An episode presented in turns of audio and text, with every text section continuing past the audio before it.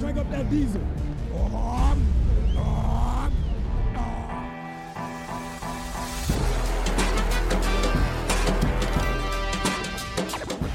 Taylor moving backwards, trying to find running room, and he's still on his feet.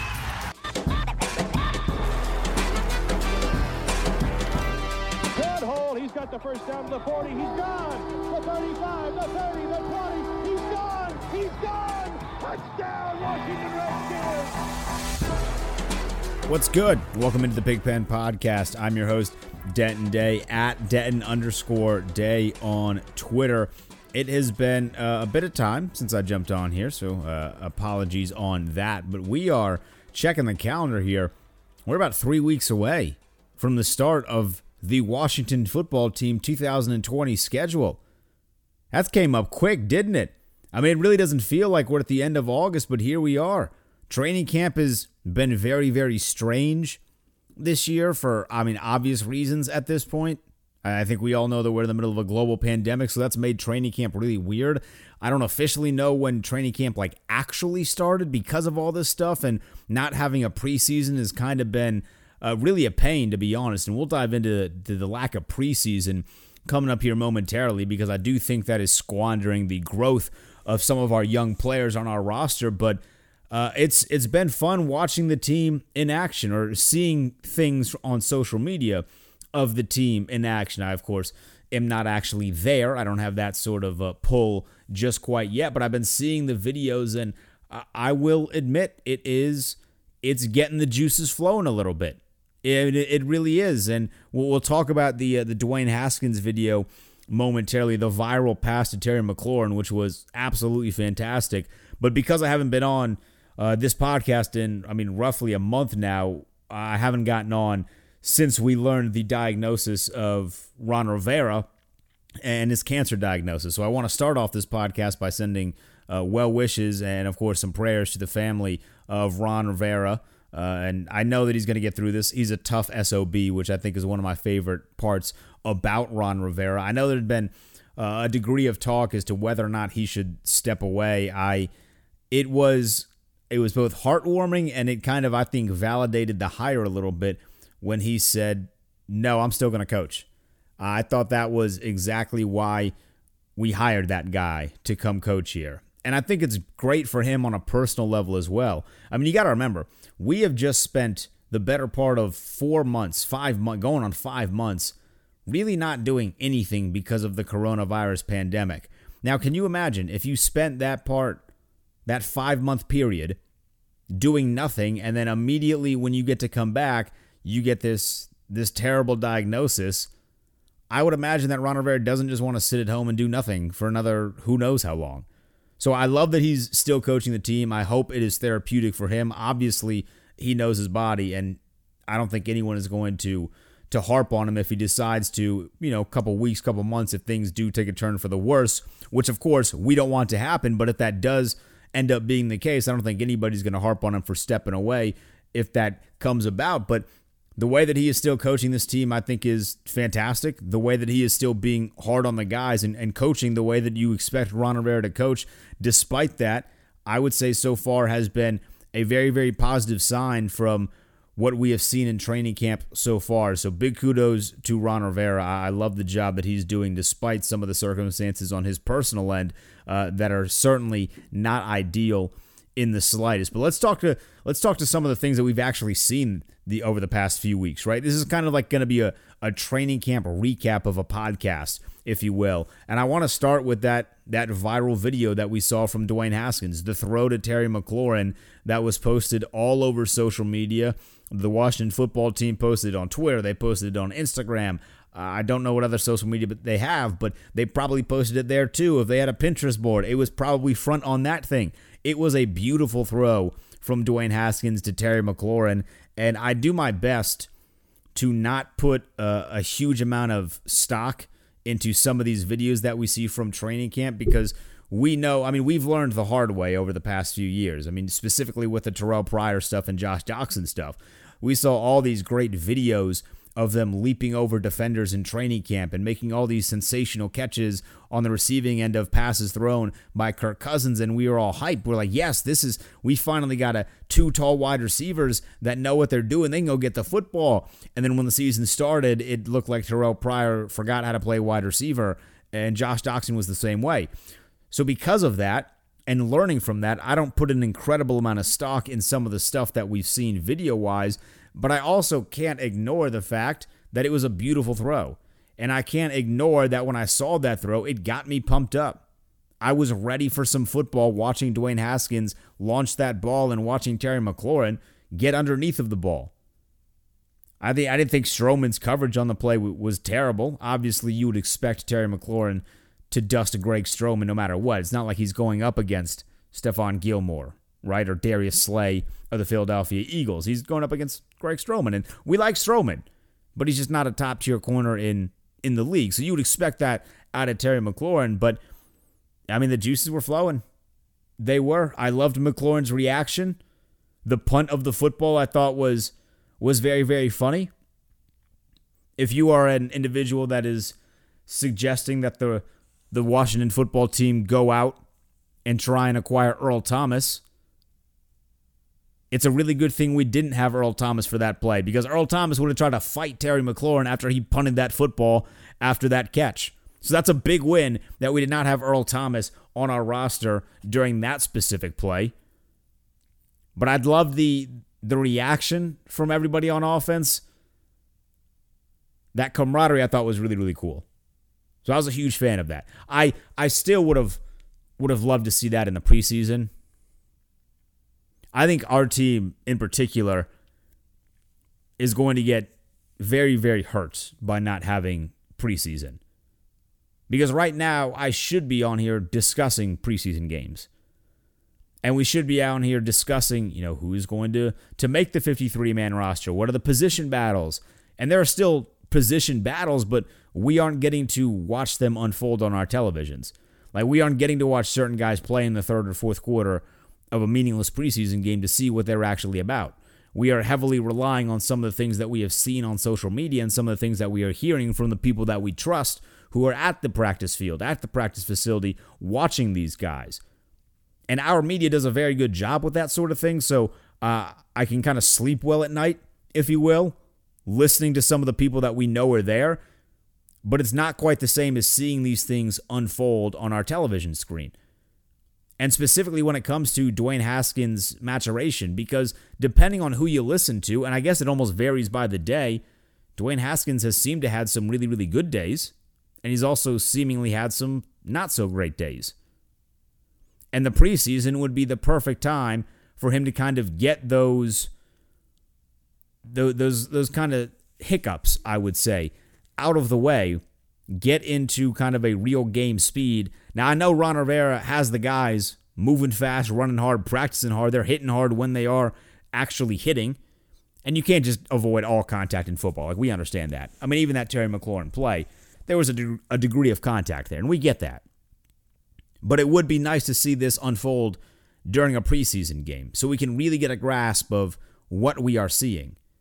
Because if you remember, when we saw all of those videos, with Terrelle Pryor and, and Josh Doctson, those two guys really didn't play in the preseason, which made no sense. And that was all Jay Gruden's weird preseason philosophy of just not playing guys.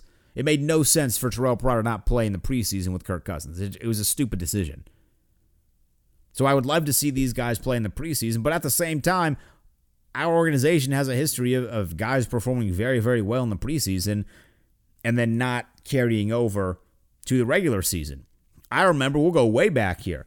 I remember when we brought in Brandon Lloyd, and what was that? That had to be 2006. Right after we went 10 and 6, we brought in Brandon Lloyd, who was almost Odell Beckham Jr. before Odell Beckham Jr. was in terms of acrobatic catches with the San Francisco 49ers. He was doing all these layouts, these one handed grabs, and we were going to team that dude up with Santana Moss. And we're like, all right, this offense, those two guys, Cooley, Portis, we're going to be set. And I remember watching Brandon Lloyd in one of the first preseason games. I think it was against New England that year. And he made one of those layout catches. And I'm like, all right, here we go. This Brandon Lloyd guy, he's the truth. Our offense, next level. And then once the regular season starts, there's a reason we don't talk about Brandon Lloyd anymore. It just wasn't there. So I understand, even if we did have a preseason right now, it wouldn't be the absolute greatest thing. It wouldn't be a 100% this is exactly how it's going to play on the regular season. It would just help build chemistry and it would help these guys get in game speed. And I would take much more stock in seeing that throw that Dwayne Haskins made against another team than I do seeing it against Stroman. I mean, that's just how I look at this. And offensively, I also want to see guys like Bryce Love in action. I also want to see guys like uh, Gibson in action. I've seen the videos. I've heard tremendous things about Bryce Love. And to tell you the truth, all of the the positive energy and the positive expectations that I once had for Derrius Guice have now obviously been removed from Derrius Guice, and I'm placing them on the shoulders of Bryce Love. Maybe that's a silly decision by me in terms of where I'm placing these expectations. Another guy that has a history of injuries, but I've heard good things about him in training camp, and I'm excited. I'm excited about what that guy brings to the offense. I'm excited because I know he's a former teammate of Christian McCaffrey when those guys were at Stanford, and we have seen what Christian McCaffrey could do in the offense that we are going to be running this year. Now, obviously, it's unfair to just place all of those expectations and success levels that Christian McCaffrey had in Carolina and just put them on Bryce Love. And I don't want to do that but I see similarities in their game. And Bryce Love is exceptionally versatile. And that's, I mean, arguably, that's one of the best parts about his game. You can put him out there with Adrian Peterson also on the field. You can put him out there with Gibson also on the field. In fact, I hope we have packages with that, with both Love and Gibson. Maybe even all three if you want to. I mean, I know our wide receiving group isn't exactly the greatest in the NFL. I do think it's better than than some people are giving it credit for, but I understand it's not the greatest in the NFL, but our running back group is pretty solid right now. I think we have a lot of talent at the running back position and a lot of that is because you have guys like Love and Gibson who are versatile and they can do different things. So I would hope that we put together some form of packages that can utilize that. I mean, you want to put the ball in the hands of your playmakers. And right off the cusp now, like in August, these are the guys that we know can make plays on our offense Terry McLaurin, Steve Sims Jr., Adrian Peterson, obviously. Gibson is a playmaker. Bryce Love is a playmaker. I have high expectations for my guy, Antonio Gandy Golden. I have high expectations for him. I've seen a couple good plays from Cam Sims. But those first five that I mentioned, we know are playmakers. So I would love to see some sort of unique offensive packages, some wrinkles that you wouldn't normally see, maybe stuff that you didn't see in Carolina to freak defenses out, but to also help get the ball in the hands of the playmakers because that should be the most important thing that this team is working on this offseason. Utilizing that. I'm not against seeing some Wildcat. Throw a, throw a Bryce Love Gibson Wildcat formation at me every now and then. Don't build your offense around the Wildcat. But give me a little Wildcat. I'm not against the Wildcat formation. I love the thing. And it worked. And I feel like if you use it at certain times, at the right times, it could be an exceptionally effective formation. And you can get some really good positive yards and positive plays out of the Wildcat formation. And because we have all these guys that are so unbelievably talented, utilize it. I feel like for such a long time, our offense wasn't innovative. We were seeing all these other great things. I mean, we did have the RG3 year, of course. I can't just skip over that. And that was about as innovative as anyone at the time, and it worked. But other than that, I feel like our offense hasn't been exceptionally innovative, and we haven't necessarily jumped on some of the trends that we have seen other teams jump on across the NFL. And sometimes that's a good thing. We just don't have the personnel for it. Because Lord knows you can't take a square and try and place it into the spot of a circle, right? I mean, we can't do that. So if you don't have the personnel to run certain things, don't do so. But I feel like in terms of a wildcat or some of these other these unique almost college style of offenses, I feel like our personnel at the playmaking positions has gotten better to the point where we can kind of start to explore some of these things. and catch defenses off guard. Obviously, we're not going to run an option with Dwayne Haskins. That's just not his style of play. I don't want to see him run an option. You don't want to see him run an option. He doesn't want to run an option. Like, nobody wants to see him run an option. We want to see him chuck 50 yard bombs. That's just the quarterback that he is, but utilize these playmakers. Put them in positions where they can use their skill. I mean, Gibson is a freaking freight train. I mean, he's a huge individual. Get him in the open field and make the defense tackle him. Put the fear of God in some linebacker or some cornerback that has to bring that dude down with a full head of steam. Very, very good things are going to happen for our team if that's the situation that we are placed in. So get weird, get freaky, get get some of these fun offensive uh, designs and play concepts into our playbook this year. I mean, let's really blow the doors off of some of these defenses with all the playmakers that we have on offense. All right, now let's shift over to the defense. I'm not I'm not just going to give all the credit to the offense here. We've seen some great things from some of the guys on defense and to the surprise of nobody, most of it is coming from the defensive line. Our defensive line is crazy. It's nuts. I mean, it's an insane group of individuals. It's an insane group of human beings, and they're going to eat souls this year. I mean, I, I really believe that. I think our defensive line is going to easily be top five in the NFL. There's no reason for our group to not dominate.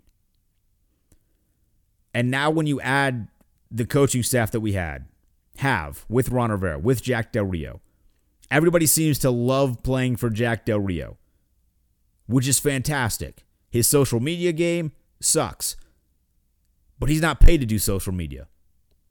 He's paid to coach, and everybody seems to love playing for Jack Del Rio. Our defensive line is going to absolutely just, it's going to, people are going to lose a lot of money based on our defensive line. I'll tell you that. I mean, earlier today, today's a Tuesday, earlier today, I was seeing multiple tweets of Daron Payne just tossing dudes around, which maybe isn't the greatest look for our offensive line, but I'm gonna I'm gonna choose to focus on the positive here. So we'll just focus on the defensive line. He's tossing dudes around. John Allen's tossing dudes around. Ioannidis is tossing Montez Sweat, Chase Young. When I saw the video of Chase Young doing some doing some drills and then doing push-ups after, I was a little confused. And then when I got the story of what exactly he was doing, he kind of jumped up on my list of athletes, specifically in this city, that I would take a bullet for. I have this list. I have a list of athletes, many of whom are here in DC, that I would metaphorically, or maybe really, but metaphorically take a bullet for. Probably not really, because I can't I can't imagine a situation where I would actually have to take a bullet for a guy like Chase Young. So metaphorically, I would take a bullet for. And like on this list is Ovechkin and like Juan Soto, Steven Stroud, like great, great players here in DC. Chase Young is now on that list because the push up thing, I mean, he's a different breed. You don't just find guys like that. He's doing push ups after he felt he had a bad rep at the drill. It's not like the coach is saying, hey, you know, Chase, that that just wasn't it, man. Come on, hit 10 push ups. That's not what that was. That was Chase Young saying, I didn't feel like I did my best here. I didn't dominate the way I wanted to dominate. I'm going to go get stronger, knock out 10 push ups, knock out 20 push ups, 100, whatever he did. Probably not 100, but 10, 20 push ups real fast. And I'm going to get back in it. If that's the mentality that everybody on our defensive line has, I mean, 50, 50 plus sacks. Easy. I mean, easy 50 plus sacks. The dude himself, Chase Young, I'm I'm still standing strong on saying that he's going double digit sacks his rookie year. Without question. Assuming we get the full length of the NFL season, he's going double digit sacks. Easy. That defensive line is going to be so unbelievably good. There's a very strong chance it'll make up for our linebacking group because our linebacking group isn't great. I still have high expectations for Reuben Foster. I really like him. I have high expectations. I'd say, you know what? Maybe not high. I have good expectations, I would say, for Thomas Davis. I think he's been a real good veteran presence so far, at least, again, from some of the stuff that I've seen. It sucks. It sucks not getting to watch these guys play in the preseason.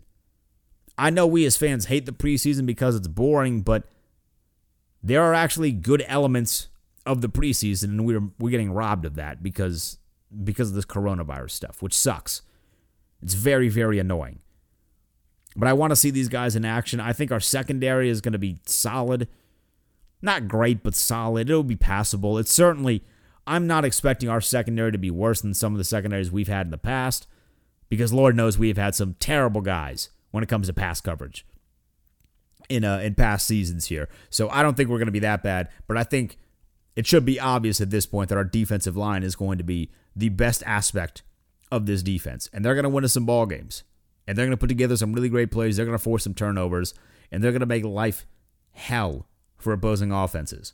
And I love everything about that.